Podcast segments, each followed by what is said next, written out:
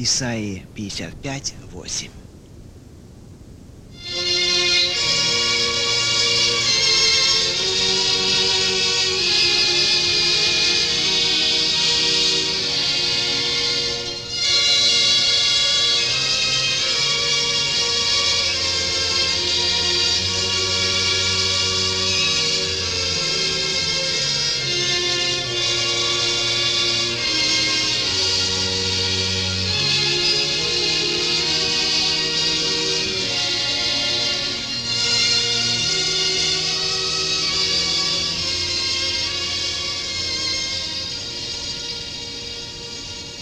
Все члены семьи еще сидели за обеденным столом, когда против окна их дома остановилась легковая автомашина марки ГАЗ-69, которую деревенские люди просто называли «Бобик».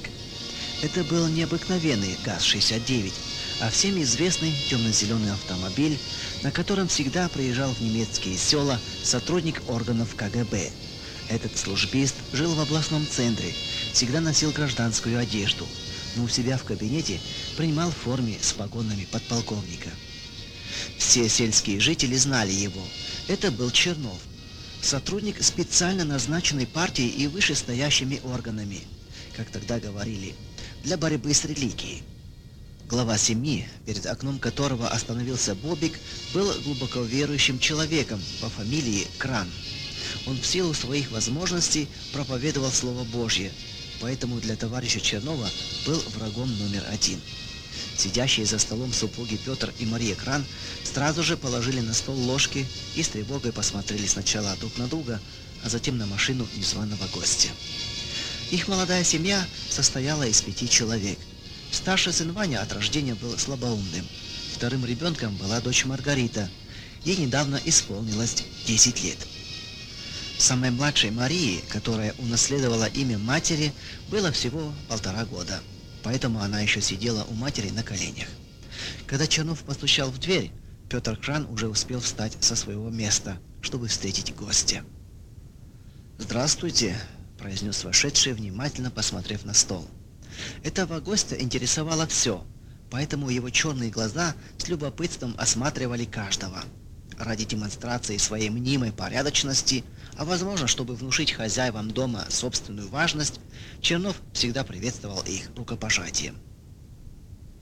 При этом он пристально смотрел собеседнику в глаза, словно желал увидеть и прочитать мысли своего собеседника.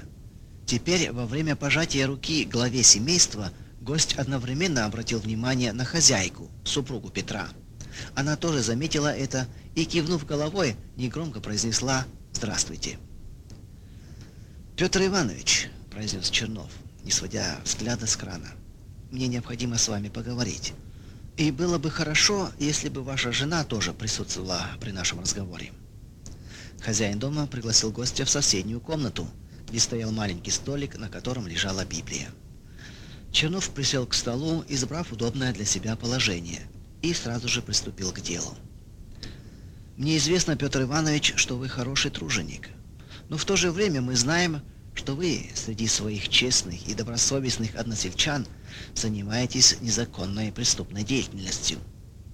Супруги Кран, совесть которых была чиста перед Богом и людьми, сидели молча, опустив головы. Слабоумный Ваня сидел рядом с матерью и пристально смотрел на чужого дядю. Маленькая дочка Мария находилась на коленях у матери – только дочь Маргарита осталась на кухне. Она убирала со стола и прислушивалась к разговору в соседней комнате. Товарищ Чернов, которого за глаза в селе называли Черным Петром, почти всегда говорил от себя во множественном числе. Вероятно, потому что был членом партии и сотрудником органов безопасности, а следовательно и говорил от их имени.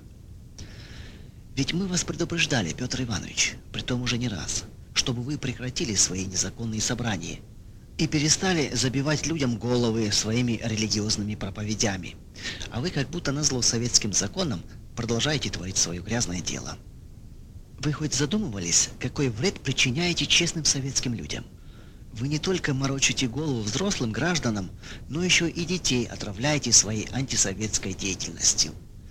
Учтите, проповедник Кран, что у нас может кончиться терпение. Мы не позволим бесконечно калечить наших советских людей. Чернов сделал короткую паузу. Зло посмотрел поочередно на всех членов семьи и, остановив взгляд на старшем сыне хозяев, спросил. «Вам врачи не сказали, от чего этот ребенок родился больным?» В комнате наступила тишина. Мария посмотрела на мужа, потом на сидящего рядом Ваню и не смело ответила. Говорили, ну что от этого изменится? Мы все в Божьих руках и обязаны нести свой крест. «Крест, говорите?» – отозвался ехидно Чернов и продолжал. «А кто этот крест на вас возлагает? Вы же сами вместо отдыха в вечернее время томитесь в страхе за свое выдуманное будущее. Вы ночами переписываете библейские тексты, псалмы и стихи вместо того, чтобы отдыхать. Так это или не так?» Опять наступило молчание, и тогда заговорил хозяин дома Петр Кран. «Товарищ Чернов», — начал он, и услышал в ответ «Товарищ». Петр сделал вид, что не заметил упрека и продолжал спокойным голосом. То, что мы вечерами собираемся, для нас верующих не угнетение и не страх, а настоящее успокоение. Мы при этом благодарим Бога и просим Его помощи. Мы благодарим за то, что Он дал нам здоровье и за все, что имеем. А также молимся за наше правительство, чтобы Он, великий Бог, его оберегал и простил ему грехи. Разве это запрещено? Ведь мы желаем всем людям добра и мира. Детей стараемся воспитать в этом же направлении. Знаем, знаем ваше воспитание, прервал его Чернов. Только поверьте моим словам, мы не допустим, чтобы ваше воспитание распространилось. Вы лишаете детей настоящего счастья. Вот к чему ваше стремление. Извините, но если сказать честно, то вы, верующие, своими проповедями превращаете здоровых детей в таких, как ваш сын. Чернов умолк. Он косо, не повернув головы, посмотрел на супругу Крана. И, вероятно, почувствовал даже своим черным сердцем, что сказала лишнее. Мать слабоумного Вани вздрогнула, услышав эти слова, и заплакала. Чернов не извинился, но и не нашел, что сказать. Все молчали, только сидящий рядом с матерью Ваня сильно встревожился.